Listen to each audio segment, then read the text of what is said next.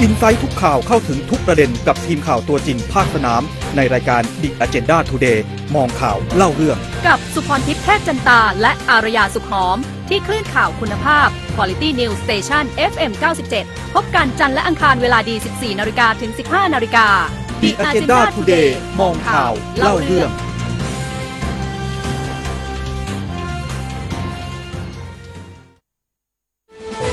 ช่วง The Agenda Today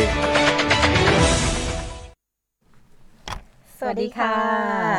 สวัสดีคุณผู้ฟังทาง FM 97 นะคะ แล้วก็ ทางเพจ Facebook FM 97 ด้วย ต้อนรับคุณผู้ฟังเข้าสู่ The Agenda Today มองข่าวเล่าเรื่องค่ะ ประจำวันจันทร์ที่ 4 พฤษภาคม 2563 นะคะ เราสองคนค่ะค่ะหมวยสุพรทิพย์เทพจันตา แล้วก็คุณอุ๋ยอารยาสุขหอมค่ะค่ะวันนี้เราได้เห็นหน้าค่าตาเห็กันนหน้ากันหน่อย เพราะว่าเราเปลี่ยนจากแมสมาเป็นเฟสเฟสชิชิลลใช่ค่ะ เพื่อให้คุณผู้ฟังได้เห็นหน้าเต็มๆว่าเห็นเรารสออยงยิ้มคนหกันน้านิดตานึงเป็นยังไงนะคะ แล้วก็ได้ค่ะเห็นรอยยิ้มซึ่งกันและกันใช่ค่ะ วันนี้สถิติตัวเลขเป็นยังไงคะคุณหมวย ก็ถือว่ายังอยู่ในเลข 10 กว่านะคะ แต่ว่าเขาบอกว่าเป็นสัญญาณที่ดีอืมเพราะว่า 10 กว่าเนี่ยไม่ได้เป็นตัวเลขจากการติดเชื้อของคนในประเทศค่ะแต่ว่าเป็นแรงงานต่างด้าวกลับที่เดินทางเข้ามาอ่าใช่ค่ะ18 ราย ก็ถือว่าเป็นนิมิตหมายที่ดีนะคะ ที่ตอนนี้ถ้าถ้ามองว่าผู้ติดเชื้อเป็นคนไทยเป็นคนในประเทศเนี่ยคือศูนย์แล้วนะ ใช่อ่าเป็นต่างด้าวนะ 18 ซึ่งตอนเนี้ยทางทางคุณหมอก็บอกนะคะว่าค่ะถ้าเกิดสมมุติว่าเราทำตัวเลขศูนย์เนี่ยไปได้สัก 2 สัปดาห์เนี่ยอ่ามันอาจจะมีอันนี้น่าการจะผ่อนคลายมาตรการใด ๆ เกิดขึ้นอีก ใช่ค่ะค่ะก็ถือว่าอ่าช่วยกันแล้วเราก็ต้องช่วยกันต่อไปนะคะค่ะ ถือว่าถ้าเกิดแม้ว่ามีการผ่อนคลายกทมผ่อนคลาย กิจกรรม หรือธุรกิจต่างๆ ที่เปิดออกมาทั้งตลาดหรืออาห้างสรรพสินค้าที่อาจจะใกล้จะเปิดละ แต่ว่าเป็นค่ะร้านอาหารที่นั่งได้เนี่ยใช่ต้องมีโซเชียลดิสเทนซิ่ง Distancing หรือระยะห่างทางสังคมกันด้วยนะคะค่ะ1-2 เมตร ก็ควรจะทำอย่างเคร่งครัดอะค่ะ เพราะว่าใช่ถ้ามันตีกลับมาอีกใน 14 วันที่ผ่อนคลายให้แล้วเนี่ย ก็อาจจะต้องงดไป อีกยาวนานครั้งหนึ่งนะคะมันจะเขาเรียกว่ารอบ2เนี่ยจะรุนแรงกว่า แล้วก็ยาวนานกว่าใช่เราอยากให้มีรอบ 2 กันเลย ช่วยกันให้มันเอ่อจบสิ้นไปในทิศทางที่ดี จนกว่ามันจะมีวัคซีนหรือว่าวิธีป้องกันหรือรักษาได้นะคะคุณผู้ฟังใช่ค่ะ ก็คุยคุยกันก่อนว่าอ่าในรายการของเราวันนี้ 1 ชั่วโมงค่ะจะมีอะไรบ้างนะคะคุณค่ะอุ๋ยคุณผู้ฟังก็ช่วงที่ 2 ช่วงหน้าเราจะมีการพูดคุยถึงเรื่องของอาดูแลผู้ประกันตนอ่มาตรา 33 แล้วก็ค่ะประกันสังคมใส่วนี่แหละในส่วนของประกันสังคมใช่ที่ว่าจะจ่ายยังไงจ่ายช้าเพราะอะไรอ่านะจ่ายชี้แจงโหซ้ำนะคะ คนบ่นมากนะใช่ทำไมยื่นแต่มีนา นี่ล่อเข้าไปพฤษภาโอ้โหยังไม่เห็นเม็ดเงินเข้ามาในบัญชีอ๋อยังเป็นมีอยู่ 10 ก็เหลือ 10 มีอยู่ศูนย์ก็เป็นศูนย์อยู่เนี่ยค่ะ ก็ค่ะเช็คกันทุกวัน เนอะใจอ่อนอ่อนใจกันทุกวันค่ะก็ฝากทางทางด้านของวันนี้จะจะเป็นผู้ช่วยรัฐมนตรีประจำกระทรวงแรงงานมาพูดคุยกับเราค่ะแล้วก็ช่วงที่ 3 นะคะ The Agenda Digitech ก็จะเป็นในส่วนของโครงสร้างพื้นฐาน 5G นี้ก็จะประธานกรรมาธิการจะมาพูดค่ะคุยกันนะคะ ส่วนช่วง 4 แน่นอนจะเป็นการพูดคุยอินไซต์ข่าวจาก ตัวจริงสนามข่าวของเราค่ะคุณวัมนนนี้ตรานะคะค่ะวันนี้คุณบนตราก็มีใช่ประเด็นน่าสนใจนะคะ ใครที่เป็นสิทธิ์กยศอ๋อเตรียมรอฟังด้วยใช่ใช่นะคะ ค่ะ วันนี้เราก็มีประเด็นน่าสนใจมาคุยข่าวกันมากก่อนนะใช่วงแรกของเราค่ะอะช่วงนี้ยังไงซะเดือนพฤษภาคมหลาย ๆ คนนะคุณผู้ฟังก็มีความคาดหวังค่ะว่าจะมีหลากหลายธุรกิจนะคะ ที่สามารถที่จะเปิดให้บริการ แล้วก็กลับมาทำงานกันได้ แต่หลาย ๆ คนก็ผิดหวังนะเพราะว่าเพราะอะไรหลาย ๆ ธุรกิจก็ยังเปิดไม่ได้นะคะอ๋อไม่ว่าจะเป็นอย่างห้างสรรพสินค้าศูนย์การห้างก็ยังไม่ได้ยังนะคะไม่ได้ ถ้าได้ก็ไปเปิดในส่วนของซูเปอร์มาร์เก็ตซูเปอร์แล้วก็เท่านั้นร้านแล้อาวก็หารที่ซื้อธนาคารกับธนาคานะคะรใช่ค่ะ แล้วก็อย่างฟิตเนสสถานออกกำลังกายก็อะไรยังเงี้ยก็ยังไม่ได้อืมนะคะ ก็มีหลายหลายธุรกิจเลยที่สำคัญเอ่อปัญหาเนี้ยถ้าเกิดว่าเรามองแยกเป็นธุรกิจนะ คุณผู้ค่ะฟังคุณหมวยธุรกิจที่ประสบปัญหา แรงๆ ก็จะมีอย่างโรงแรมอ่าสายการบิน ทัวร์ อันเนี้ยโอ้โหตายอย่างเขียดมาตั้งแต่อืมมีนาคมแล้วล่ะ เพราะว่ายาวนานทัวร์นะคะหายคนไม่บินเออโดนคำสั่งปิดการบินในประเทศนอกประเทศคือเนี่ยสามสี่ธุรกิจเนี้ยค่ะ กระทบมากค่ะทีนี้เรามีผู้ที่มีวิสัยทัศน์ที่ดีอ่าอ่าท่านออกมาแนะนำนะคะ คุณหมอเป็นไงเหรียญทองนั่นหนาอ๋อท่านได้ออกมาโพสต์ข้อความข้อข้อความใน Facebook ตัวค่ะเองว่าจริง ๆ ท่านน่ะมีแนวทางคร่าว ๆนะคะอือฮึที่ที่จะ แนะนำให้กับผู้ประกอบการ 3-4 ธุรกิจนี้ล่ะค่ะ ได้ลองเอาไปพิจารณากันดูนะคะ แล้วก็ท่านจะเอาเรื่องเนี้ยเข้าที่ประชุมด้วยค่ะเรื่องแรกก็คือเขาเรียกว่าวิธีการประคับประคองกลุ่มธุรกิจโรงแรมอืมท่านบอกว่าเอาแบบนี้ โรงแรมถ้าจะรอดทำไงโรงแรมคะลองไปร่วมกับโรงพยาบาลเอกชนไหมอ๋อจัดรูปแบบให้เป็นการบริการ Package แบบ กับชาวต่างชาติอืมที่เอ่อในรูปแบบของ nursing home ก็คือค่ะเป็นสถานพักฟื้นผู้สูงอายุอ่าฮะแบบพำนักยาวหรือว่า long stay ที่เรารู้จักกันใช่เนี่ยแหละใช่ระยะเวลาก็มีตั้งแต่ 1 ปีขึ้นไป ลองไปคุยดูซิ เพราะว่าโรงพยาบาลเอกชนคุณผู้ฟัง เขามีการจัดทำโครงการแบบนี้อยู่แล้วนะคะค่ะก็คือเหมือนเป็นเอ่อสุขภาพอ่าสำหรับผู้สูงอายุ มีการดูแลผู้สูงอายุจากประเทศต่างๆ ที่เข้ามาพนับในประเทศไทย ลองไปดูซิว่าโรงแรมเนี่ยสามารถเข้าไปจอยในเรื่องของการเป็นที่พักให้กับอืมโรงพยาบาลเอกชนได้ไหม ท่านก็แนะนำว่านี่คือเป็นแนวทางประคับประคองธุรกิจโรงแรมนะคะ ช่วยได้จริงนะอ่าใช่ริงๆ ช่วยได้จริงนี่คือเป็น vision ที่ดีมากนะคะ อันที่ 2 บริษัททัวร์บริษัททัวร์ล่ะนี่ก็ตายอย่างเขียดเหมือนกันๆค่ะ ท่านก็เลยบอกว่าบริษัททัวร์ก็เหมือนกัน ลองไหมไปร่วมกับบริษัทประกันสุขภาพอืมจัดแพ็กเกจเลยค่ะ กรุ๊ปทัวร์สุขภาพสำหรับชาวต่างชาติ ผู้สูงอายุที่ลี้ภัยค่ะโควิด -19 นี่แหละค่ะ แต่ว่าต้องเป็นกลุ่มผู้สูงอายุเนี่ยเอ่อเขาบอกว่าต้องมาจากเอ่อประเทศหรือว่าเป็นชาวต่างชาติที่มีการคัดกรองแล้วนะคะอืมว่าปลอดเชื้อผ่านโควิดใช่ผ่านการตรวจสุขภาพแล้วใช่ค่ะ เพราะเขาบอกว่าเอ่อคนสูงอายุเนี่ยเป็นลำดับต้นๆนะที่จะของผู้ที่ถ้าติดโคอยู่วิดในแล้วความเสีเสี่ยยงชีวิตใช่ค่ะใช่เสี่ยงค่ะเสียชีวิตค่ะ ใช่ก็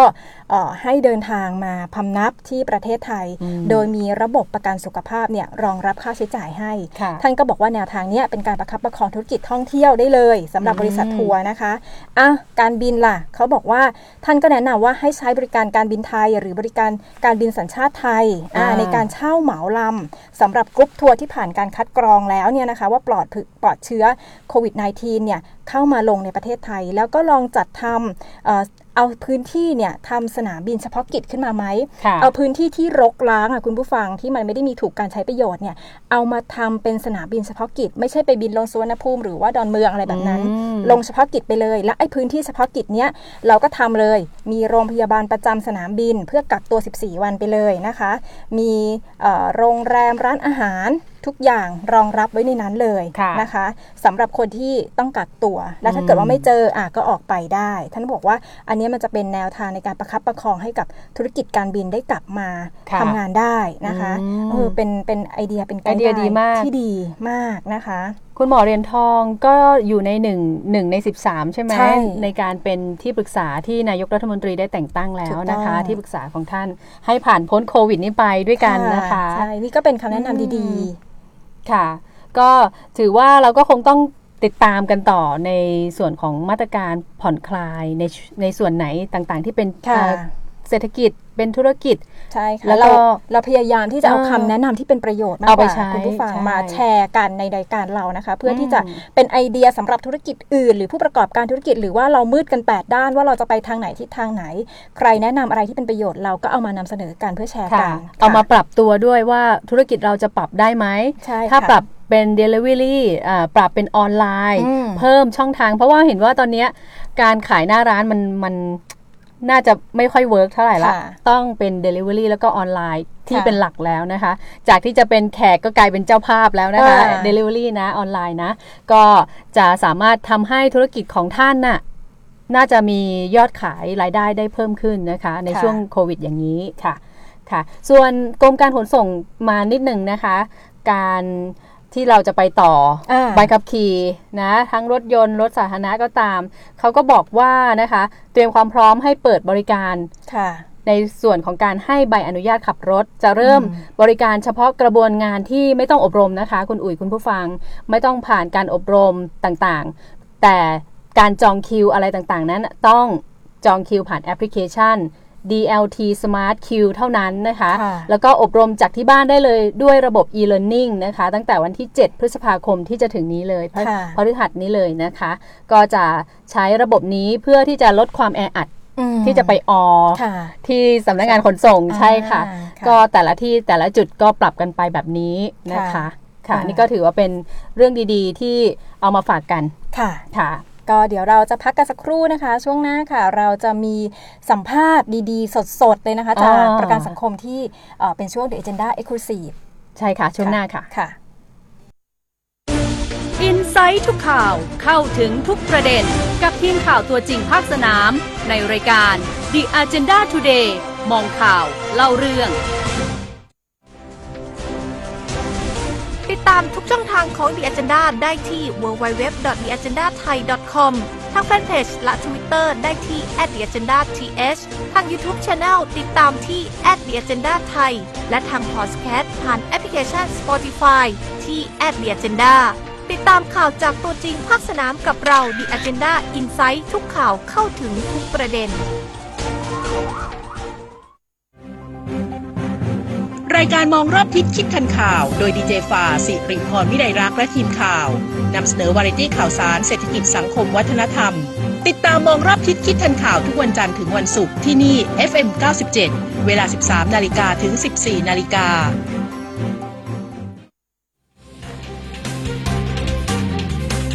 อินไซต์ทุกข่าวเข้าถึงทุกประเด็นกับทีมข่าวตัวจริงภาคสนาม ในรายการ The Agenda Today มองข่าวเล่าเรื่อง กับสุพรทิพย์เทพจันตา และอารยาสุขหอม ที่คลื่นข่าวคุณภาพ Quality News Station FM 97 พบกันจันทร์และอังคารเวลาดี 14นาฬิกาถึง 15นาฬิกา The Agenda Today มองข่าวเล่าเรื่อง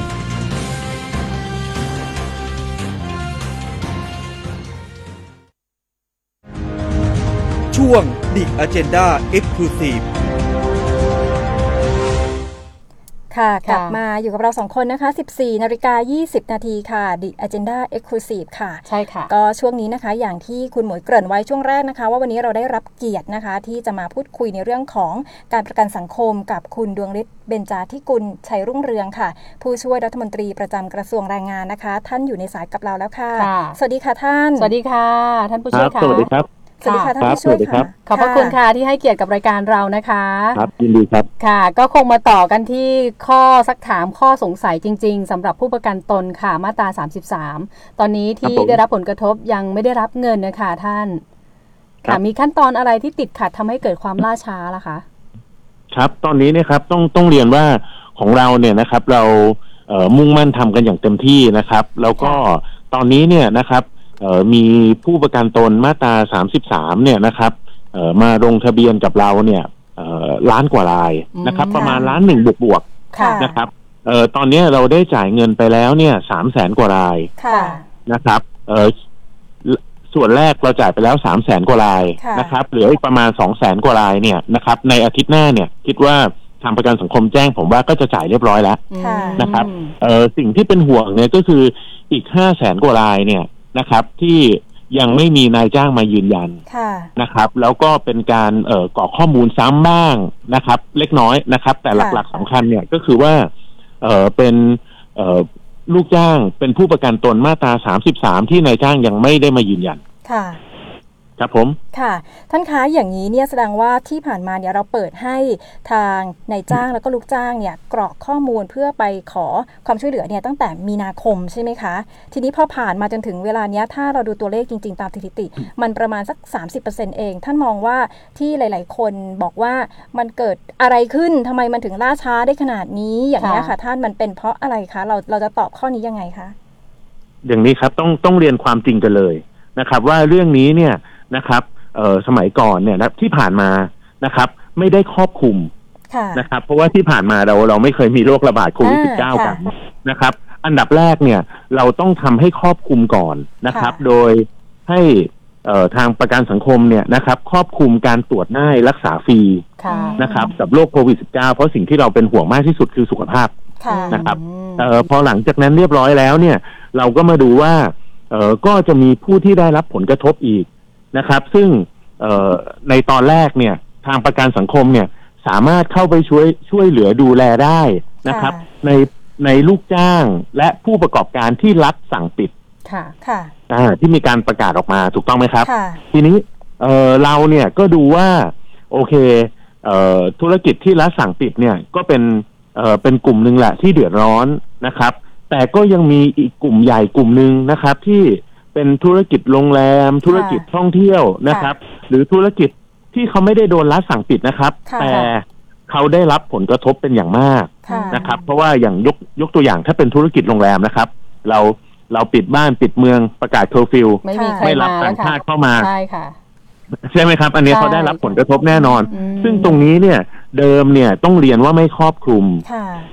มอ่านะครับ เราก็ค่ะต้องทำการ เอ่อพูดง่ายๆว่าเรา เอ่อต้อง ในทำเป็ขั้นนตัตวอนบทเนี่ยกมีฎหขั้มานยตอออนกมาใช่มีไหมขั้นคะตอนหลายขั้นตอนค่ะนะครับ แต่ว่าพูดง่าย ๆ ก็คือเราต้องแก้ทั้งกฎหมายแก้กฎกระทรวง แล้วก็ต้องรอให้ประกาศในราชกิจจานุเบกษาเราถึงสามารถดำเนินการเริ่มแจกอืเออเริ่มเริ่มจ่ายเงินทดแทนได้ครับค่ะค่ะซึ่งซึ่งกระบวนการนี้เนี่ยเราก็ทำเอ่อกันมาเรียกว่าเต็มที่นะครับค่ะแล้วก็ เดือนที่แล้ววันที่สิบเจ็ดเนี่ย เราก็ได้รับการประกาศในราชกิจจานุเบกษาอืมนะครับ เป็นการปลดล็อกให้ไปให้ประกันสังคมเนี่ยค่ะนะครับทำงานได้ค่ะอืมท่านคะอย่างนี้ครับแสดงว่าในกระบวนการเนี่ยมันไม่ได้ล่าช้าที่ที่ตัวเรา แต่ว่ามันไปมีกระบวนการอื่นที่มันจะต้องเพิ่มเข้ามา ให้มันเป็นเรื่องของตัวบทกฎหมายที่ชัดเจนก่อน มันถึงจะเข้ามาช่วยเหลือได้ถูกไหมคะท่าน ใช่ครับพูดอ่าง่ายๆว่า ภาษาชาวบ้านเราว่าก็ต้องแก้กฎหมายแหละ ค่ะค่ะ อ่าต้องแก้กฎหมายให้มันอ่าถูคกรับต้องก่อนนะ มันถึงจะมาเพื่อจะเอื้อให้การช่วยกันได้ ให้มันครอบคลุมให้ครอบคลุมค่ะใช่ทีครันี้บท่านใช่ขารับมันมีประเด็นอย่างบางบางคนเนี่ยเขาก็มองว่า เอ๊ะเขาเป็นลูกจ้างที่เป็นปกติเนาะ ในบริษัทเขาเอ่อเจ้าของธุรกิจเขาก็ยื่นอะไรไปหมดแล้วล่ะค่ะทำไมคนนี้ได้แล้วทำไมคนนี้ยังไม่ได้แล้วทำไมได้แล้วไม่เท่ากัน แบบเนี้ยค่ะท่านหลักเกณฑ์ในการจ่ายจริง ๆ มันเป็นยังไงคะห รือว่าช่วยเหลือเนี่ยหลักค่ะเกณฑ์ในการจ่ายเนะครับ คือเราให้หกสิบสองเปอร์เซ็นจากเงินเดือน ค่ะ เงินเดือนของแต่ละท่านไม่เท่ากันอยู่แล้วค่ะนะครับที่เราคำนวณให้62เปอร์เซ็นเนี่ยเมื่อก่อนเนี่ยเป็น50นะครับ ค่ะเราก็มาขอขึ้นให้เป็น62เปอร์เซ็นเพื่อที่ว่าจะได้ไม่ต่ำกว่า5,000ค่ะนะครับ แล้วก็ไม่เกิน9,003ค่ะเนื่องจากว่าเพดานที่เราส่งประกันสังคมกันนะครับ สูงสุดเราส่งที่15,000ค่ะค่ะ62เปอร์เซ็นก็9,003ค่ะ ครับผมเพราะฉะนั้นเนี่ยเราก็จะคิด 62เปอร์เซ็นจากเงินเดือนจริงเลยค่ะนะครับแต่ไม่เกินค่ะ15,000เท่านั้นเองหลักการค่ะคิดง่าย แต่ว่าไม่เกี่ยวกับระยะเวลาในการทำงานอะไรมาอย่างนี้ใช่ไหมคะ เพราะว่าเอ่ออุ๋ยเนี่ยได้มีโอกาสได้ได้เห็นหรือก็พูดคุยกับพนักงานอยู่ที่หนึ่งอะค่ะครับท่านเอ่อเขาก็ครับบอกว่าเนี่ยเขาทำงานอยู่ในบริษัทเดียวกันเลยแผนกเดียวกันนั่งทำงานเงินเดือนข้างกันก็เงิเท่านเดือนกันเท่ากันเด๊ะแต่ทำไมเอ่อทั้งแผนกเนี่ยเงินที่ได้ประกันสังคมได้ออกมาแค่สองคนเอง ทั้งคนอื่นเนี่ยยังไม่ได้แล้วสองคนเนี้ยอ๋อยังได้ไม่เท่ากันอีกอย่างเงี้ยค่ะค่ะท่านๆจะจะมีอีกข้อหนึ่งครับว่าเอ่อถ้านะครับผู้ประกันตนเนี่ยนะครับ ส่ง เอ่อเงินประกันตนยังมาไม่ถึงหกเดือนเนี่ยค่ะนะครับ ตรงนี้เนี่ยนะครับ ก็จะต้องไปรับในส่วนของโครงการเราไม่ทิ้งกันอ๋อห้าพันบาทถ้าค่ะส่งมายังไม่ถึงหกเดือนนะครับค่ะอ่า แล้วแล้วก็ในเรื่องของการคิดจำนวนต่างๆ เนี่ยนะครับเอ่อค่อนข้างจะต้องละเอียดรอบคอบเพราะว่าเป็นเงินของหลายฝ่ายอืมค่ะถูกไหมฮะเป็นเงินของทั้งลูกจ้างนายจ้างแล้วก็รัฐบาลด้วย ค่ะ ทีนี้ท่านครัคะบผมถ้าให้ถ้าให้ประเมินดูว่าทั้งหมดล้านกว่ารายเนี่ยนะคะที่ยื่นเข้ามา เราจะสามารถชดเชยให้เขาเนี่ยได้แล้วเสร็จเนี่ยประมาณช้าที่สุดตามกระบวนการเอ่ยตามจำนวนเจ้าหน้าที่ที่เราสามารถทำงานเต็มกำลังเนี่ยได้มากน้อยช่วงไหนคะ ทางประกันสังคมแจ้งผมอย่างนี้ครับ ว่าท่านที่เรียบร้อยแล้วเนี่ยนะครับ ไม่เกินอาทิตย์นี้เนะครับ ก็จ่ายเงินหมดทุกรายอืมก็ใจชื้นกันได้ครับผมว่าจะได้ตังค์งวดแล้วแรกเดือนแรกใช่ไหมคะสำหรับห้า สำหรับห้าแสนห้าแสนกว่าที่ที่ลงทะเบียนมาครบค่ะเรียบร้อยทั้งลูกจ้างนายจ้างนะครับค่ะแล้วก็หลังจากนี้เนี่ย ตอนเนี้ยเราประชาสัมพันธ์โดยการเอ่อท่านรัฐมนตรีว่าการกระทรวงแรงงานเนี่ย ท่านเอ่อตั้งคณะกรรมการเร่งรัดการจ่ายเงินทดแทนขึ้นมาให้เลยค่ะนะครับ แล้วก็ให้ทางประกันสังคมนะครับ แล้วก็ทุกหน่วยงานภายใต้กระทรวงแรงงานเนี่ย โทรไป โทรไปแจ้งผู้ประกอบการเลยว่าท่านต้องมาลงทะเบียนนะ อืมท่าน ค่ะเอ่อท่านสงสัยไม่เข้าใจอะไรหรือเปล่า สงสัยไม่เข้าใจเราสอนลงทะเบียนด้วยอ๋อเราแนะนำการลงทะเบียนครัก็บผมคือเป็นการแก้ไขปัญหาเชิงรุกว่าอ่าท่านนี้ผู้ประกอบการคนนี้ยังไม่ยื่นแต่ลูกจ้างเนี่ยยื่นไปแล้วแล้วลูกจ้างก็เลยยังไม่ได้รับ เราต้องโทรไปตามเลยใช่ไหมคะใช่ครับ ถึงแล้วจะก็ถึงจะครบถ้อีวกน ช่องทางหนึ่งครับ ค่ะ อีกช่องทางหนึ่งเนี่ย ส่วนตัวผมเนี่ยผมมีเพจดับดวงฤทธิ์ อ๋อ นะครับซึ่ง อ่า ซึ่ง ตอนเนี้ยผม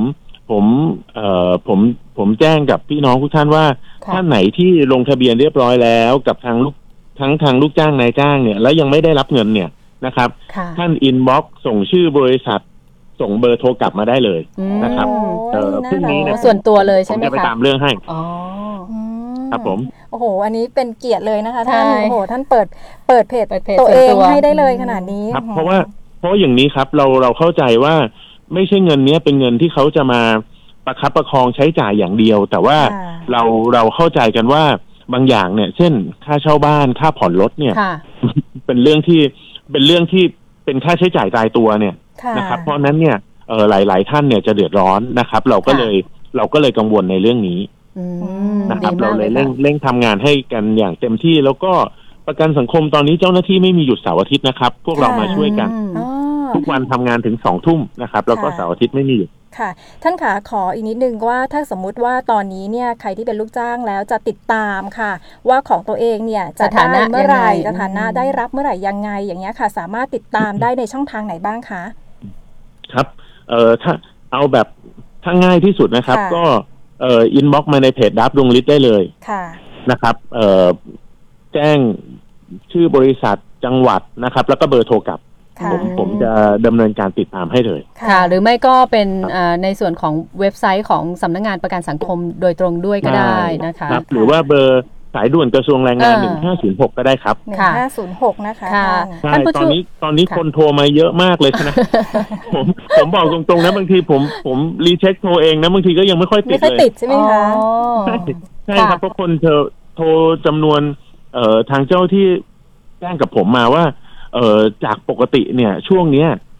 โทรเยอะกว่าปกติเนี่ยห้าเท่าโอ้ใช่คแต่รับ เจ้าหน้าที่รับนี่มีเท่าเดิมใช่ไหมคะท่าน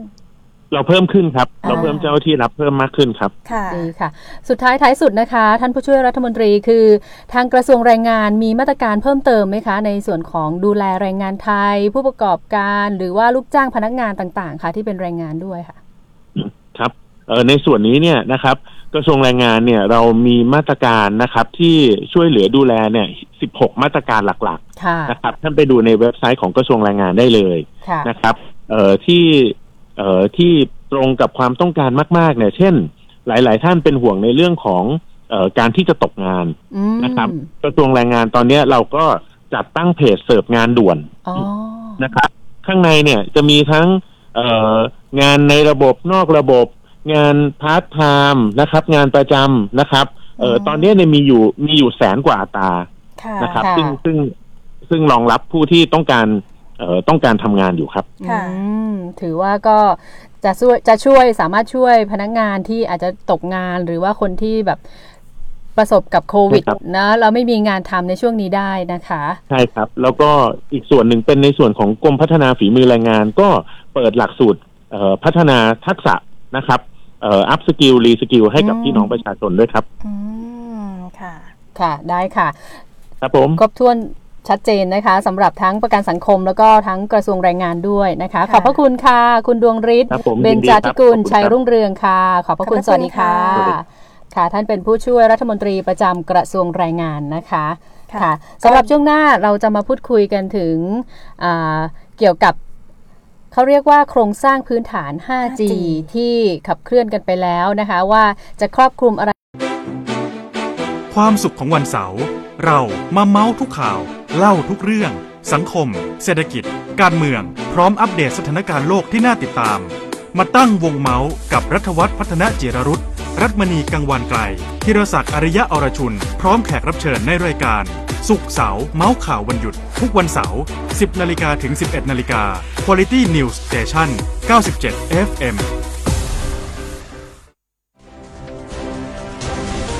ติดตามทุกช่องทางของ The Agenda ได้ที่ www.theagendathai.com ทางแฟนเพจและ Twitter ได้ที่ @theagendath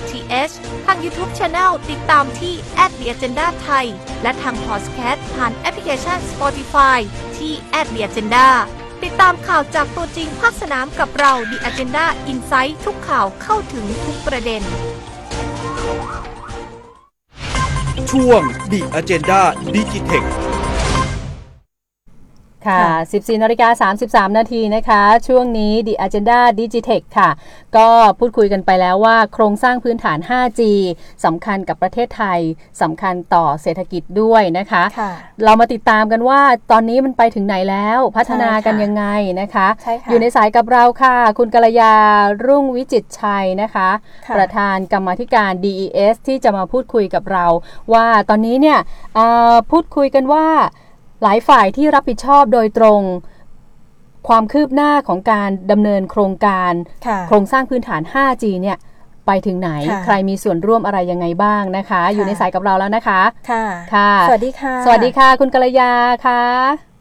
ค่ะ สวัสดีค่ะ ค่ะ ท่านเป็นประธานกรรมาธิการ DES นะคะ ท่านคะ โครงสร้างพื้นฐาน 5G ที่พูดคุยกันไปค่ะว่า ตอนนี้ไปถึงไหนแล้วความคืบหน้าค่ะ อืมก็เราก็เป็นหนึ่งในผู้ที่เข้าสังเกตการณ์การประมูล 5G เมื่อเดือนกุมภาพันธ์นะนะคะ ค่ะ แล้วเราก็ได้พูดคุยกันนะคะ ว่าเราจะมีการนอกจากมีการ ประมูลราคาเอ่อมีการประมูล 5G ไปแล้วเนี่ยเอ่อกรรมาธิการ DS เนี่ยก็จะมีหน้าที่ไม่เพียงแค่มาสังเกตการณ์วันนั้นนะคะ แต่เราอะจะติดตามในเรื่องของความคืบหน้าว่าดำเนินการไปมีความก้าวหน้าอย่างไร หรือค่ะมีอุปสรรคปัญหาอะไรนะคะค่ะซึ่งหลังจากที่มีการเอ่อประมูลไปเนี่ยมันก็เป็นช่วงเดือนกุมภาต่อต่อเดือนมีนานะคะค่ะนี่ก็เป็นช่วงปิดสมัยประชุมพอดีก็เกิดวิกฤต โควิดขึ้นมาพอดี เราก็เลยค่ะยังไม่ได้มีการประชุมในเรื่องของการติดตามเรื่องโครงโครงโครงข่าย 5G นี้อืมเป็นเป็นแบบว่าเป็นหลักโดยตรงอะนะคะ แต่เราก็ได้มีการพูดคุยกันในกรรมธิการ DS ของเรานะคะเอ่อว่าเดี๋ยวเมื่อเปิดสมัยประชุมก็คือเดือนพฤษภานี้นะคะ เราก็จะเชิญหน่วยงานที่เกี่ยวข้องไม่ว่าจะเป็นฝ่ายผู้ให้บริการ หรือสำนักงานกสทช ผู้เกี่ยวข้องในด้านอื่น ๆ เนี่ย เข้าร่วมประชุมชี้แจงนะคะ ว่าเขาได้ทำงานไปถึงไหน มีปัญหามีอุปสรรคไหมอะไรต่างๆ เหล่านี้นะคะ ก็เป็นแผนงานแล้วก็ที่ที่เราจะให้เขาเข้ามาชี้แจงค่ะค่ะในการเปิดประชุมเดือนเดือนเดือนเนี้ยนะคะค่ะท่านคะในส่วนของการประมูล 5G เนี่ยนะคะหรือว่าเอ่อโครงสร้างพื้นฐานตรงเนี้ยค่ะเอ่อเมื่อมีค่ะการประมูลเรียบร้อยแล้วเนี่ยค่ะ มันจะทำให้เกิดโครงสร้างพื้นฐานทางดิจิทัลที่สำคัญของประเทศยังไงบ้างคะ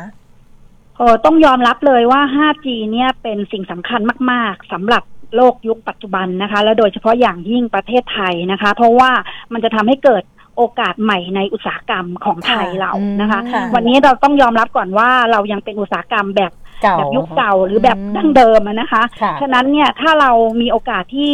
เออวันนี้เนี่ยมันเกิดการประมูล 5G ขึ้นมาแล้ว แล้วเราสามารถที่จะนำโครงข่าย 5G เนี่ยไปสู่อุตสาหกรรมที่มีการขับเคลื่อนด้วยนวัตกรรมค่ะ นะคะใหม่ ๆ ในหลายด้านเนี่ยไม่ว่า เออเอาพูดถึงตอนนี้เลยเนี่ยค่ะมันเกิดวิกฤตโควิดนะคะค่ะเราก็สามารถที่จะสร้างโอกาสจากวิกฤตนะคะในเรื่องของเทเลมิดิซีนค่ะนะคะซึ่งตอนนี้ต้องยอมรับว่า ก็ถือว่าในวิกฤตก็มีโอกาสคือได้มีการเอ่อใช้เอ่อในเรื่องของเทคโนโลยีดิจิทัลนะคะ ในเรื่องเกี่ยวกับการสาธารณสาธารณสุขค่ะซึ่งด้านการทำให้แพประเทศไทยเนี่ยเป็นที่ยอมรับค่ะ ของทั่วโลกว่าเรามีระบบสาธารณสุขที่ที่เข้มแข็งนะค่ะทีนี้มันก็เป็นโอกาสที่เราจะปรับระบบ 5G เนี่ยไปสู่เอ่อในเรื่องของ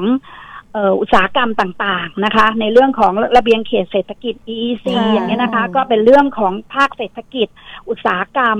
ถ้าเราไม่ใช้โอกาสนี้นะคะ ในการที่จะคือเหมือนก็ พูดง่ายๆ เหมือนเรียกนักลงทุน เพราะว่าค่ะเรามีความพร้อมนะ ประเทศไทยเนี่ย ได้ดำเตรียมดำเนินการในเรื่องของการวางโครงข่าย 5G เรียบร้อยสมบูรณ์แบบแล้ว มันก็จะมีนักลงทุนจากต่างชาติที่เข้ามานะคะ อืม โดยเฉพาะเราเตรียมในพื้นที่เขตเศรษฐกิจ EEC ไว้เนี่ย มันก็จะเป็นการที่ทำให้เขาเนี่ยมั่นใจว่าค่ะ เราพร้อมที่จะรับการลงทุนจากเขาได้ อันนี้ก็ถือเป็นภาค เศรษฐกิจที่มีความสำคัญ ซึ่งทางกรรมาธิการของเราเนี่ยก็ได้มีการพูดคุยกันตลอดว่า มันไม่เพียงแต่จะเป็นเรื่องของ telemedicine หรือจะเป็นเรื่องของภาคผลิตหรืออุตสาหกรรมอย่างเดียว แต่มันยังพันไปถึงเศรษฐกิจเอ่อดิจิตอลต่างๆค่ะการค้าขาย การขนส่งคมนาคม ภาคการท่องเที่ยว แม้กระทั่งภาคเกษตรกรรมค่ะซึ่งเราจะทำ smart city ก็จากการใช้โครงข่าย 5G ที่มันมีความเสถียรแล้วก็สมบูรณ์แบบ นะคะค่ะตรงนี้เนี่ยก็ต้องถือว่า 5G เนี่ย มันสร้างโอกาสให้ประเทศไทยได้เยอะนะคะ เราก็ต้องใช้โอกาสนี้ในการที่จะเอ่อทำให้ระบบเนี่ยมันสอดคล้องกับสิ่งต่างๆ ที่ที่กรรมาธิการเราได้พูดคุยกันค่ะค่ะนอกจากอุตสาหกรรมแล้วยังจะมีส่วนในการช่วยด้านสาธารณสุขการศึกษาด้วยใช่ไหมคะ ท่านใช่ประธานใช่ค่ะ เฉพาะอย่างเนี้ยตอนนี้เนี่ยที่เกิดวิกฤตโควิด -19 ใช่ไหมคะ ค่ะผู้ป่วยเนี่ยกับแพทย์เนี่ยก็ไม่สามารถที่จะไปพบกันได้สะดวกนะคะค่ะ ฉะนั้นเนี่ยการที่เราใช้ระบบเอ่อโครงข่าย หรือว่าการใช้เทคโนโลยีตรงนี้เข้ามาในเรื่องของ 5G เนี่ยจะทำให้การแพทย์เราเนี่ยก้าวหน้า แล้วก็สามารถที่จะทำงานได้โดยที่แพทย์กับคนไข้นะคะ ไม่ต้องไม่ต้องเจอกันโดยตรง คือลดขั้นตอนการการการพบปะ นะคะ แต่เราผ่านกับเทคโนโลยีเหล่านี้ แม้กระทั่งคนไข้หนึ่งคนต่อหมอสองสามคนเนี่ยค่ะมันก็สามารถทำได้อย่างเมื่อก่อนเนี่ยเอ่อคนไข้หนึ่งคนมีหลายโรคก็ต้องไปหาหมอหลายส่วนค่ะตอนนี้ค่ะสามารถที่จะพร้อมเพรียงกันได้อืมตรงนี้ก็เป็นความก้าวหน้า แล้วอย่างเช่นตอนนี้ work from home ใช่ไหมคะค่ะค่ะเราก็ไม่สามารถที่จะเดินทางไปทำงาน แม้กระทั่งการประชุมอืมนะแล้วก็การเออค้าขายอะไรต่างๆ เหล่า เนี้ยดังนั้นคนเนี่ยก็จะต้องปรับพฤติกรรมของตัวค่ะเองทั้งหมดเลย ความเป็นอยู่ของตัวเองนะคะ ต้องเรียนรู้ในเรื่องของการใช้เทคโนโลยีเอ่อในเรื่องของโครงข่ายเอ่อเหล่านี้นะคะ เราก็จะเห็นว่ามีคนเนี่ยใช้ในเรื่องของการค้าขายออนไลน์มากขึ้นใช่ค่ะมีการใช้ทวิตเตอร์ Facebook อะไรต่างๆเหล่าเนี้ยคือพฤติกรรมเราต้องเปลี่ยนหมดเลยเพื่อที่จะรองรับเรื่องเหล่านี้นะคะค่ะก็ก็ก็เป็นส่วนที่กรรมาธิการเราก็ต้องให้ความสำคัญแล้วก็ตามติด อย่างใกล้ชิดค่ะค่ะ ก็แสดงว่าในส่วนของตัวเอ่อโครงสร้างพื้นฐานที่เป็น 5G เนี่ยค่ะ มันมีโอกาสทั้งในค่ะการที่จะเปลี่ยนพฤติกรรมผู้บริโภคในการใช้ชีวิตหลังจากนี้อืมรวมไปถึงใช่เอ่อตัวโครงสร้างตรงนี้เนี่ยมันจะเข้ามาตอบสนองในเรื่องของการพัฒนาในอุตสาหกรรมใช่ต่างๆ ทั้งอืมเศรษฐกิจการแพทย์ หรือการการประดิษฐ์ศึคิกดษาค้นอืมอะไรที่มันเกิดขึ้นมาใหม่ ๆ ใช่ไหมคะท่าน ใช่ค่ะค่ะคือถ้าเราไม่พัฒนาเอ่อเทคโนโลยีของเราให้เข้าสู่อัตโนมัติ ตอนนี้นะคะหรือคือไม่เข้าสู่พวกเรื่องของหุ่นยนต์โรบอติกอ่าอ่าอะไรเนี่ยค่ะนะคะค่ะเราก็จะไม่สามารถที่จะไปแข่งขันกับต่างชาติได้อืมซึ่งความจริงเนี่ยถ้าเท่าที่ดิฉันได้สัมผัสอยู่ในกรรมาธิการนี้เราได้มีการพบปะพูดคุย แล้วก็ศึกษาเรื่องนี้ แล้วก็ติดตามในเรื่องของระบบ 5G การวางโครงข่าย แล้วก็ได้ร่วมพูดคุยกับ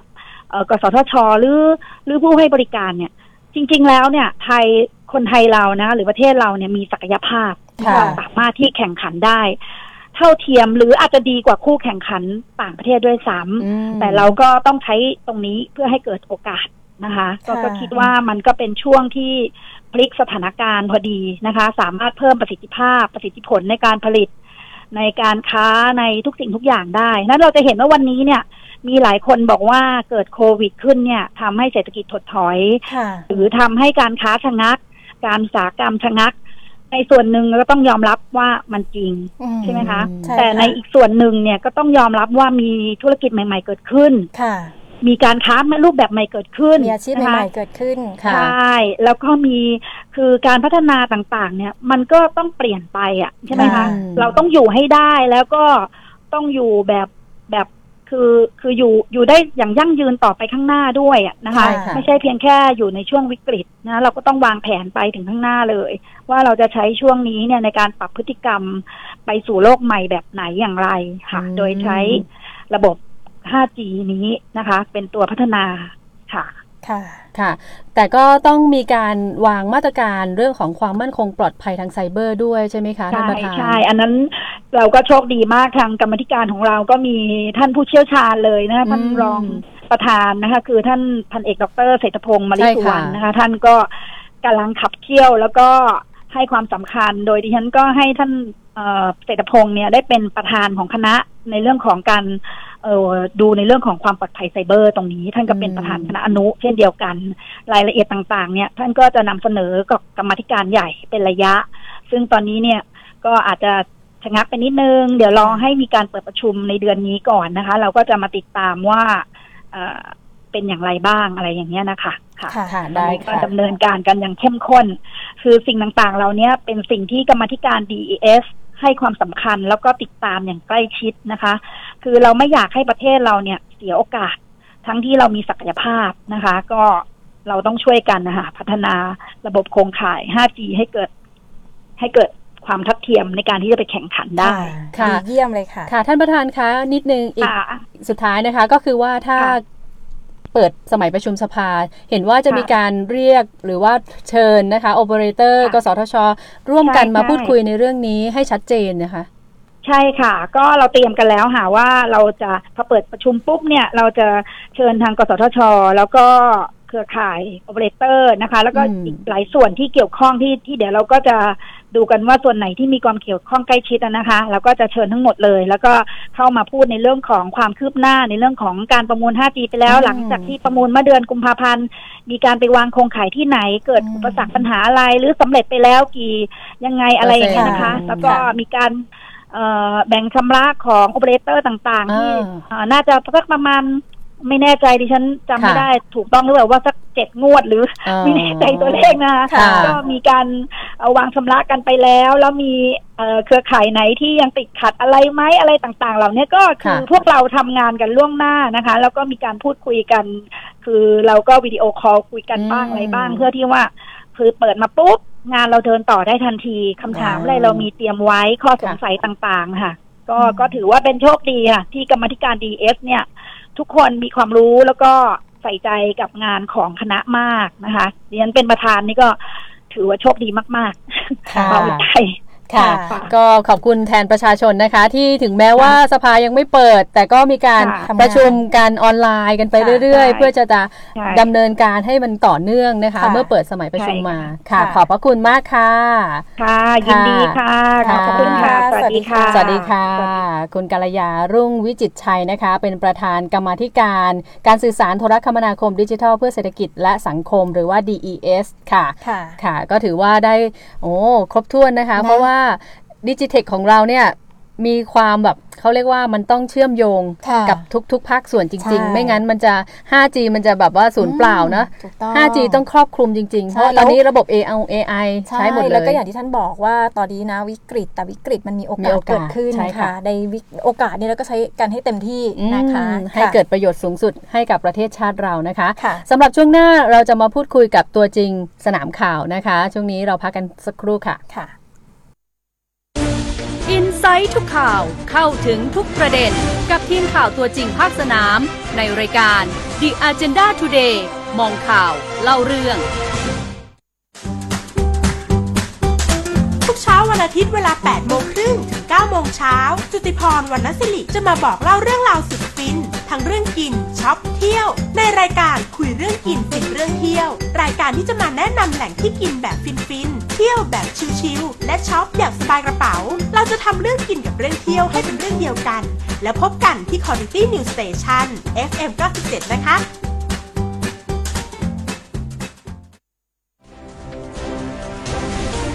ตามทุกช่องทางของ The Agenda ได้ที่ www.theagendathai.com ทางแฟนเพจและ Twitter ได้ที่ @theagendath ทาง YouTube Channel ติดตามที่ @theagendathai และทางพอดแคสต์ผ่านแอปพลิเคชัน Spotify ที่ @theagenda ติดตามข่าวจากตัวจริงภาคสนามกับเรา The Agenda Insight ทุกข่าวเข้าถึงทุกประเด็น ช่วง The Agenda Insight ค่ะ 14 นาฬิกา 46 นาทีนะคะ อยู่กับเราสองคนนะคะค่ะ The The Agenda Agenda Today Today Today กับค่ะช่วง The Agenda Insight Insight อ่าค่ะอย่างที่คุณหมวยบอกไปนะคะ ว่าวันนี้เราก็มีผู้สื่อข่าว e x c l u s i v e ของเราเลยนะค่ะเออที่จะมาเข้าสายร่วมพูดคุยกับเราค่ะ วันนี้เราได้รับเกียรติจากคุณมนตราจันทราสุขนะคะ ผู้สื่อข่าว The Agenda Today ค่ะ คุณมนตราอยู่ในสายแล้วนะคะ สวัสดีค่ะ คุณมนตราค่ะ สวัสดีครับ ค่ะ คุณหมวยแล้วก็ท่านผู้ฟังครับ ค่ะ คุณมนตราวันนี้บรรยากาศเป็นยังไงบ้างคะ ในการทำงานนี้เราพูดคุยกันเรื่องอะไรดี วันนี้วันนี้ก็คงจะต้องอยู่กันที่ผลกระทบของโควิดนะค่ะรับค่ะ ยังหนีะเรื่องนี้ไปไม่ได้นะคุณมนตราเป็นเรื่องหลักค่ะ ใช่ครับ เพราะว่าเราต้องยอมรับกันจริงๆว่ารอบนี้โค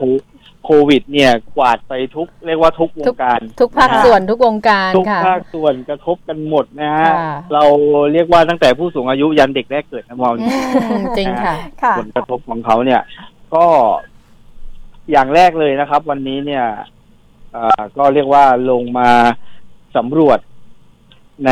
ในฐานะที่เป็นสื่อก็สำรวจด้วยตัวเองว่าหลังจากที่ ทางสบคโดยรัฐบาลเนี่ยเขาได้มีการผ่อนปลนบางมาตรการออกไปแล้วเนี่ยค่ะ ให้กิจการหลายค่ะๆกิจการก็คือหกกิจการหกกิจกรรมเนี่ยสามารถดำเนินการได้นะฮะ อืมผมก็ไปดูมาก็วันนี้มีแถวแถวๆเอ่อห้าแยกลาดพร้าวลาดพร้าวซอยหนึ่งอ่าแถวเป็นไงคะสุทธิสารโอ้โห แดงโอเค ก็คือว่าสถานประกอบการเช่นร้านอาหารที่ไม่เกินสองคูหาให้เปิดได้ร้านตัดผมร้านเสริมสวย ค่ะ โอเคนะฮะ ผมว่าแต่ละอ่าแต่ละฝ่ายทั้งผู้ประกอบการเองทั้งประชาชน ลูกค้าผู้ใช้บริการเองเนี่ยก็มีการเรียกว่าระมัดระปวัฏิงบัติตามมาตรการอ่ามาตรการด้านสาธาด้านรณสาสุขธารณสุขค่ะกันอย่างเต็มที่อืมนะครับ ที่น่ารักก็เห็นอ่าร้านก๋วยเตี๋ยวเรือนะค่ะ ฮะ ร้านก๋วยเตี๋ยวเรือในยเมื่อวานนะเมื่อวานอ่ามีนบุรีผมไปทำธุระมาก็เป็นร้านก๋วยเตี๋ยวเรือธรรมดานี่แหละ แต่ว่าตรงโต๊ะที่ลูกค้าสามารถนั่งได้เนี่ยเขาจะเอากระดาษชาร์ตหรือว่ากระดาษแข็งเนี่ยนะฮะค่ะ เขาเอามา ทำเป็นเป็นล็อกเลยฮะอ๋อเป็นล็อกทำเป็น partition กั้นเลย คือหนึ่งใช่คนต่อหนึ่งเก้าอี้อย่างนี้เหรอครัคะบโอ้เยี่ยมเลยอะใช่ คุณนั่งได้แต่ว่าคุณแยกกันคุณอ่านั่งนี่แล้วถ้ามาด้วยกันล่ะคะมาด้วยกันคุณตราก็ต้องนั่งแยมากต้องนั่งแยกครับอืมเขาบอกเลยว่าแยกกันต้องชั่วคราวปฏิบัติตามค่ะใช่ถ้าคุณอยากนั่งต้องช่วยกันไม่งั้นก็ไม่ได้นั่งอืมแต่ถ้าคิดตังค์แล้วคุณคิดตังค์ที่ใครนี่อีกเรื่องใช่ไหมคะ อะไรนะฮะแต่ถ้าใครคิดตังค์ที่ใครนี่อีกเรื่องหนึ่งใช่ไหมนั่งแยกกันแต่จะไปคิดเงินที่ใครเนี่ยอ่าอันนี้เขาก็ต้องไปเรียกว่าชะเง้อมาคุยกันอ่าว่าตกลงเธอกับฉันใครจะจ่ายค่ะ คุณมนตราคุณมนตราได้ไปกักตุนไว้บ้างหรือยังคะเมื่อวานเขาแห่กันซื้อออเครื่องดื่มแอลกอฮอล์ค่ะใช่ไหมคะเขาตื่นเต้นกันมากเลยนะคุณค่ะ ไม่ได้กักตุนครับไม่ได้กักตุนเลย ไม่ได้สนใจเรื่องนี้เลยอ๋ออยู่ที่บ้านเต็มตู้เย็นแล้วกักตุนเรื่องนานแล้วกักตุนไว้ยังไม่หมด ค่ะ นะครับ ทีนี้ทีนี้คุณอุ๋ยคุณหมวยนั่นผู้ฟัง ค่ะ อย่างที่เราบอกว่ารอบนี้โควิดกวาดหมดจริง ๆ ผมค่ะ ว่าตอนนี้เนี่ยที่เราควรจะต้องมาเรียกว่าช่วยกันดูแลอีกอันหนึ่งก็คือประชาสัมพันธ์เรื่องของช่องทางต่าง ๆ ก็คือนี่แหละฮะหมดจากอ่าถัดจาก 5,000 บาทเนี่ย ค่ะ ก็มาเป็นกลุ่มเกษตรกรนะฮะ ค่ะ อ่า เกษตรกรที่วันนี้เนี่ยทางผมเห็นทางรัฐมนตรี เกษตรนะครับ ทางท่านเฉลิมชัยศรีอ่อนเนี่ยก็บอกว่าออกมายืนยันผ่านทางสื่อนี่แหละ บอกว่า คือเงินเยียวยาพี่น้องเกษตรกรเนี่ย ยังไงก็ต้องถึงมือทุกคนค่ะแน่นอนค่ะแน่นอนมแต่ที่ได้ขึ้นทะเบียนไว้นะครับ มีชื่ออยู่ในทะเบียนเกษตรกรในประเภทต่างๆ อันนี้คือยืนยัน แต่โอเค ตรงนั้นเราเชื่อมั่นนะฮะว่ารัฐบาลโดยกระทรวงเกษตร โดยกระทรวงการคลังนายกรัฐมนตรีหรือทุกคนทุกท่านในรัฐบาลเนี่ยก็ต้องการให้ประชาชนได้รับ การช่วยเหลือถึงมือแน่นอนค่ะแต่ทีนี้ปัญหาเนี่ยก็อยู่อยู่ที่ว่าถึงมือแน่นอนในกลุ่มเกษตรกรที่ได้ขึ้นทะเบียนไว้ แต่เราเป็นห่วงะรับคนที่ยังไม่เพราะเราขึ้น ใช่เราเห็นจาก5,000บาทถูกไหมฮะต้องเปิดให้มีการทบทวนสิทธิ์อ่าต้องมีอ่ากลุ่มผู้พิทักษ์สิทธิ์เนี่ยลงไปสำรวจอืมเกษตรกรเราก็ไม่อยากให้เกิดปัญหาตรงนั้นนะฮะค่ะเอาค่ะเอาเอาตามจริงก็คือว่าอยากให้ทุกคนที่อยู่ในกลุ่มเกษตรกรได้รับการช่วยเหลือทั้งหมด แต่ทีนี้อืมต้องช่วยกันประชาสัมพันธ์ทำความเข้าใจว่าที่จะได้รับความช่วยเหลือตรงนี้เนี่ย ก็จำเป็นจะต้องไปขึ้นทะเบียนให้มันถูกต้องนะครับ คนไหน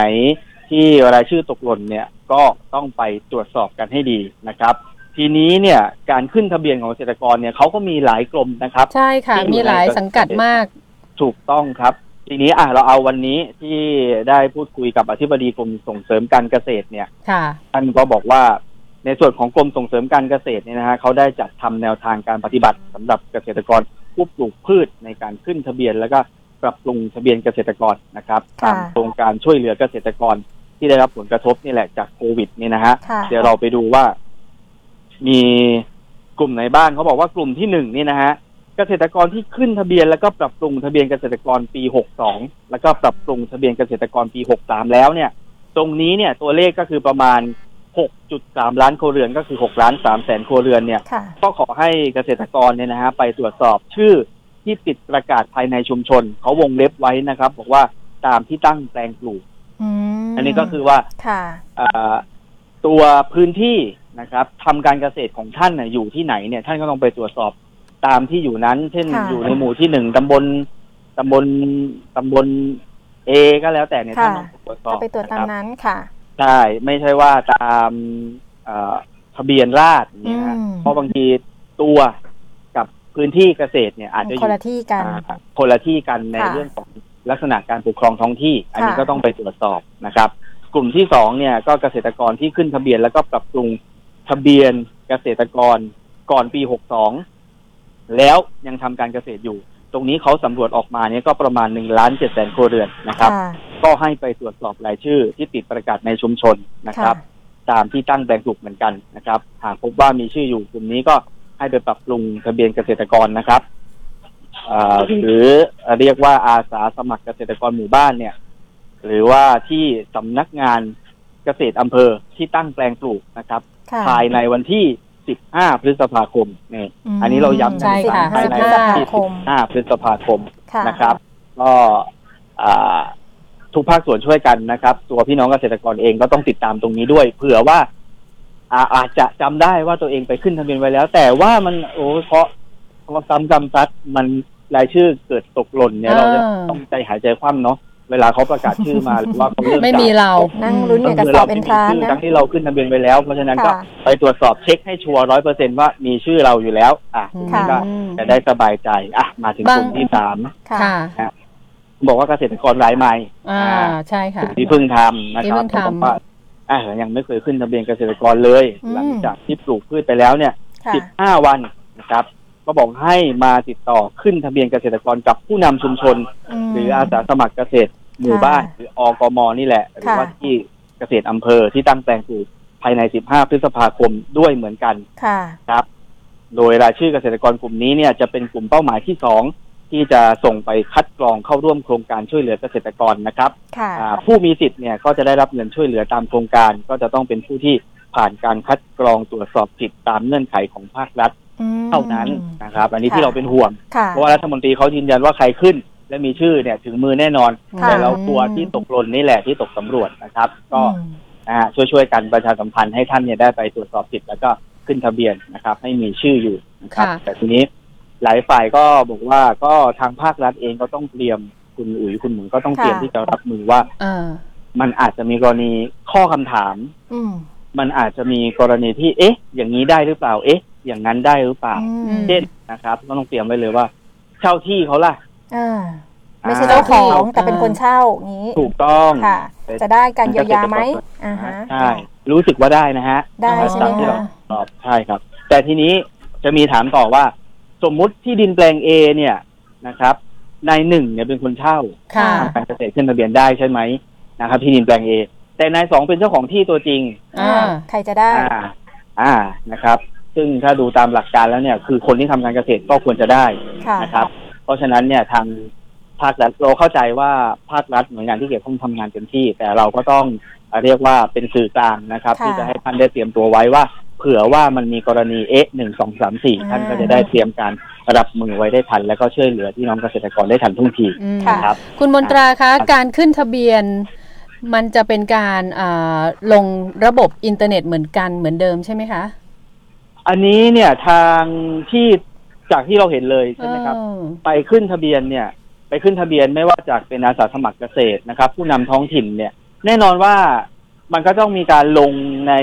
ระบบเอ่อระบบเดิมนั่นแหละอืมอาจจะต้องค่ะมีอยู่นะครับ แต่ทั้งหมดเนี่ยที่สุดแล้วเนี่ยเขาก็ต้องมีขั้นตอนในการส่งเข้าระบบอินเทอร์เน็ตค่ะเพื่อที่จะอะไรฮะ มันก็ต้องตะกี้ที่เราพูดกันคือระบบดิจิตอลเนี่ยมันจะเข้ามามีส่วนกับทุกภาคส่วนเพราะฉะนั้นค่ะเขาก็ต้องค่ะส่งเข้าระบบหมด Big Data เนี่ยค่ะก็คงต้องถูกส่งเข้าไปหมดนะครับ แต่ค่ะเบื้องต้นเนี่ยเราเอาเป็นว่าให้ไปพบกับคนที่มีหน้าที่รับลงทะเบียนให้เร็วนะครับ ก่อน 15 พฤษภาคม อันนี้ที่ต้องค่ะเน้นย้ำนะฮะ ค่ะ ค่ะ ก็เตรียมข้อมูลเตรียมอะไรให้ไปให้พร้อม หรือว่าถ้ายังไม่ไว้ใจหรือว่าจะจะ สามารถลงได้ทันไหมกลัวว่าเจ้าหน้าที่จะไม่ทันก็อาจจะต้องให้คนที่เป็นลูกเป็นหลานเนอะที่ทำให้สามารถเนอะ เออเข้าอินเทอร์เน็ตอะไรได้เพง่ายราะเดี๋ยวมันจะมีประเด็นว่าฉันทำไม่เป็นระบบอีก ล่มอะไรอีก เออทำไม่เป็นใช่เข้าไม่ถึงค่ะ นะคะใช่อืมพยายามแล้วก็ยังงงกับระบบอยู่ค่ะว่าอันนี้เราเข้าใจค่ะ ลูกหลานเพื่อนบ้านใครที่เข้าใจตอนนี้คือต้องเออช่วยกันหมดนะฮะค่ะ ต้องช่วยกันทุกคนครับ ค่ะ ค่ะ คุณสองมนตนาราทีค่ะ คุณมนตราค่ะค่ะมีประเด็นมีเองครมปยศวันพรุ่งนี้ไหมคะ คอรมอวันพรุ่งนี้อะครเนี่ยมค่ะ อ่าก็คงมีการรายงานผลการดำเนินงานนะครับ ค่ะในอ่ามาตรการที่เยียวยา อืม ของเกษตรก็คงต้องเข้าว่ามีการเอ่อสำรวจกันอ่าเรียกว่าร้อยเปอร์เซ็นถ้าร้อยเปอร์เซ็นเนี่ยเท่าไหร่ค่ะ ที่จะป้องกันการตกหล่นเนี่ยการเกษตรก็ต้องเสนอเข้า ค่ะ ในส่วนอื่นๆเนี่ยนอกจากอาจจะไม่เกี่ยวโดยตรง แต่ว่าที่น่าติดตามดูนี่ก็คือเรื่องของรัฐวิสาหกิจที่มีการเขาเรียกว่าปรับ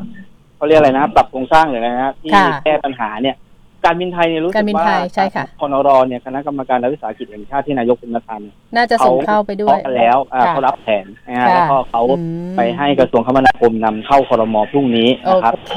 ทีได้นี้ค่ะที่จริงเราได้คุยค่ะกันไว้เนอะว่าจะที่จริงจะมีกลุ่มไม่เป็นไรน้องค่ะ ๆนักเรียนนักศึกษากยศด้วยอ่าเนาะก็จะสอนก็เดี๋ยวเราใช่ไหมคุยกันรอบหน้า ครับ ได้ค่ะคุณมนตรา วันนี้หมดเวลาแล้วเดี๋ยวเราคุยกยศกันในรอบหน้าแล้วกันนะคะไม่เคยพอ ไม่เคยพอเวลาของเราไม่เคยพอจริงครับครับๆวันนี้ต้องขอบคุณคุณขอบมคุณนตราคุณมนตจันราทราสุขจันทราสุขมากๆนะคะครับที่สวัสดีครับสวัสดีค่ะสวัสดีผู้สื่อข่าวค่ะพอลิจนาทูเดย์นะคะที่มาร่วมพูดคุยกับเรานะคะ แต่ว่าวันนี้เวลาของเราเวลารายการของเราเดียจินดาทูเดใช่ย์ค่ะมองข่าวเล่าเรื่อง หมดเวลาแล้วค่ะ ติดตามกันได้ค่ะใหม่วันอังคารนะคะ วันพรุ่งนี้เวลาดี 14นาฬิกาถึง 15นาฬิกาหค่ะมวยอุ๋ย วันนี้คงต้องลาไปก่อนนะคะค่ะสวัสดีค่ะ สวัสดีค่ะ